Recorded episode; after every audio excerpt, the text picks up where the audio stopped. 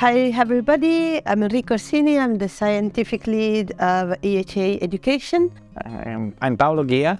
I'm professor of medical oncology at Università Vita Salute San Raffaele Milano, where I'm directing the CLL program.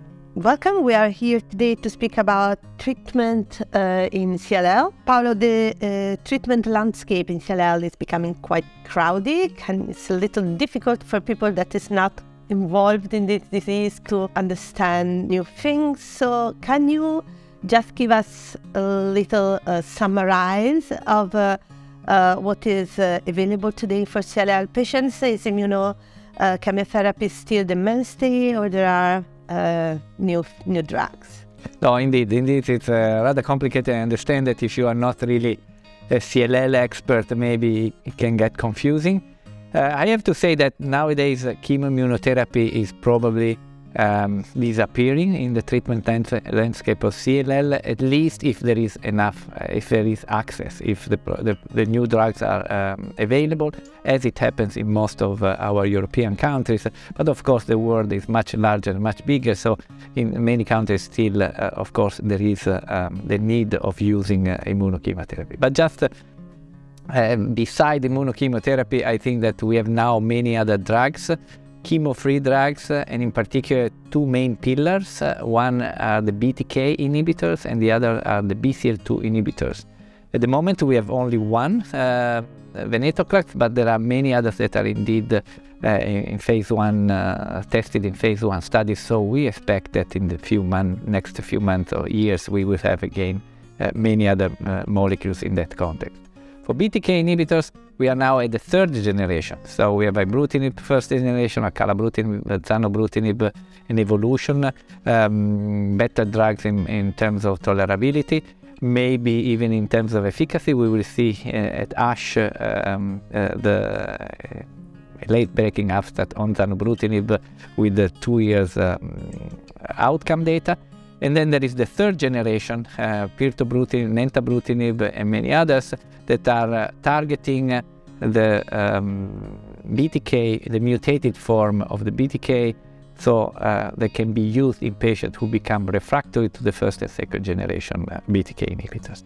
So, at the moment, how many of these drugs are approved? Uh, approved are uh, probably ibrutinib, acalabrutinib in most uh, um, in most countries, and zanubrutinib is uh, um, in between. It's not yet approved for CLL in many countries, but it's already approved for mantle cell for Waldenstrom, and it might be approved very soon for uh, CLL.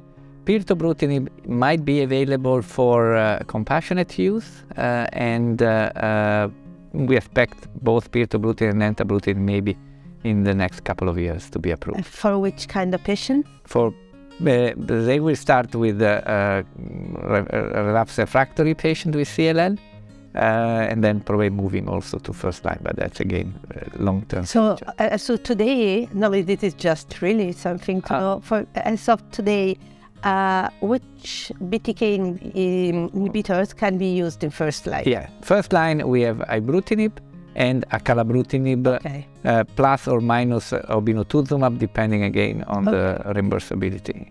Uh, you were speaking also a little bit about the side effects of these drugs. There are specific side effects. That yes, indeed, that's the main issue. Probably all the drugs that we have are very effective. We are prolonging uh, we are prolonging uh, uh, survival of our patients, and indeed we are going to present here at ASH also um, an abstract showing that the patient, uh, especially elderly patients, treated with the novel therapies uh, have a life expectation that is equal to uh, people who are not affected by the, by the disease.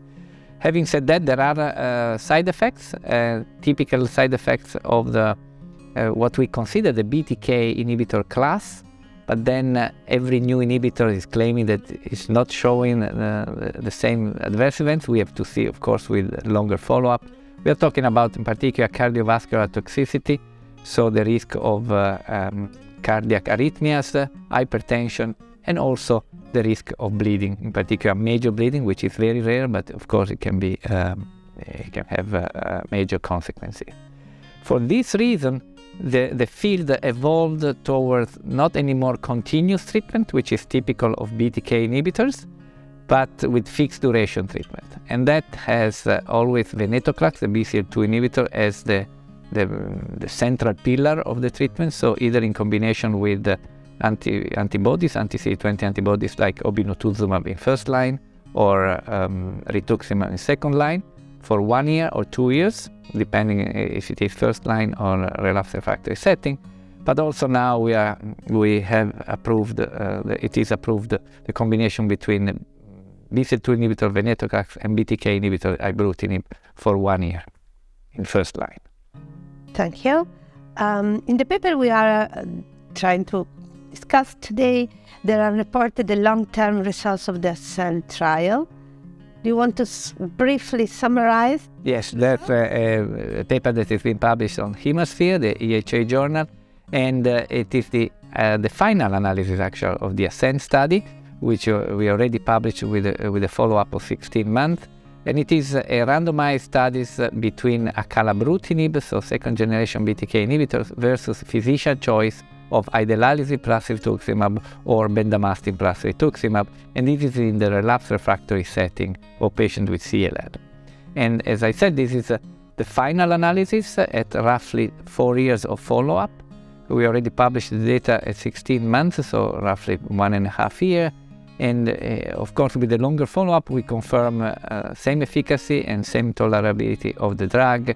And uh, uh in particular, because as we know, idelalisib, which was one of the two comparators, um, it has, uh, uh, is not so well tolerated, so most patients cannot um, remain on the drug for more than 18, 24 months. So patients progress earlier, they have toxicities, so that's um, uh, we know indeed that the BTK inhibitors became somehow the uh, one of the most common treatment for CLL, while instead the P- PI3 kinase delta or PI3 kinase in general inhibitors are uh, finding difficulties in um, in the uh, in being used uh, for patients with CLL. And something about high risk CLL patients as the one is sorry with TP3 TP oh, TP53 mutation or deletion 17. There is something for them? Yes, indeed. I think that uh, what we learn is that uh, we can use exactly the same uh, drugs, exactly the same uh, um, uh, combination in patients with P53 aberrations. Uh, as you said, the deletion 17p or mutation in the P53 gene for the simple reason that these were a high risk patient because they did not respond to the only therapy that we had available in the past, so immunochemotherapy. For that reason, the patients who were progressing with P53 aberration, they were simply not responding and therefore not having uh, much of a lifespan in front of them.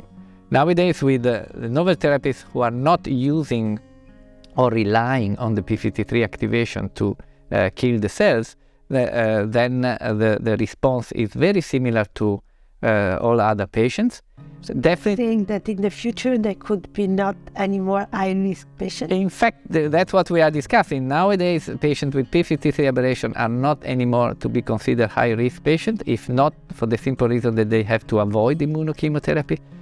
For the treatment, uh, uh, we are still discussing. The data is probably not mature. Uh, definitely, the continuous inhibition with BTK, uh, uh continuous inhibition of BTK, is uh, probably at the moment the, the, treatment that can give the the longest uh, uh, responses, the most durable responses in our patient, Very similar to all other patients.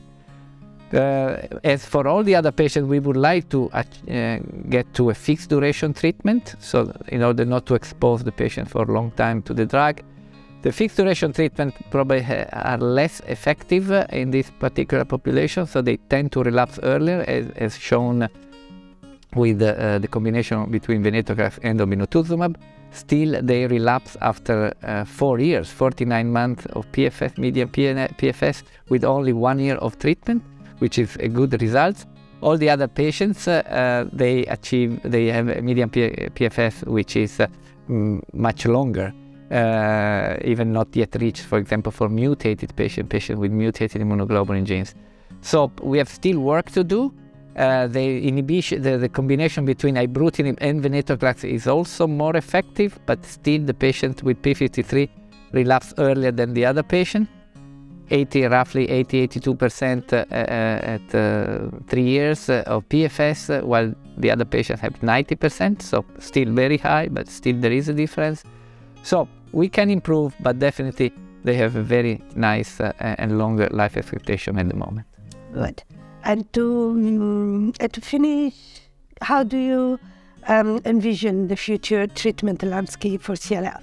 Which, which class of drugs you think there will be the mainstay of treatment in the next years? Yeah, I, in, in the future we are exploring a number of new drugs, but uh, I have to say that somehow we are becoming afraid of leaving what we have, meaning that the BTK inhibitors and the BCL2 inhibitors are really revolutionized the treatment.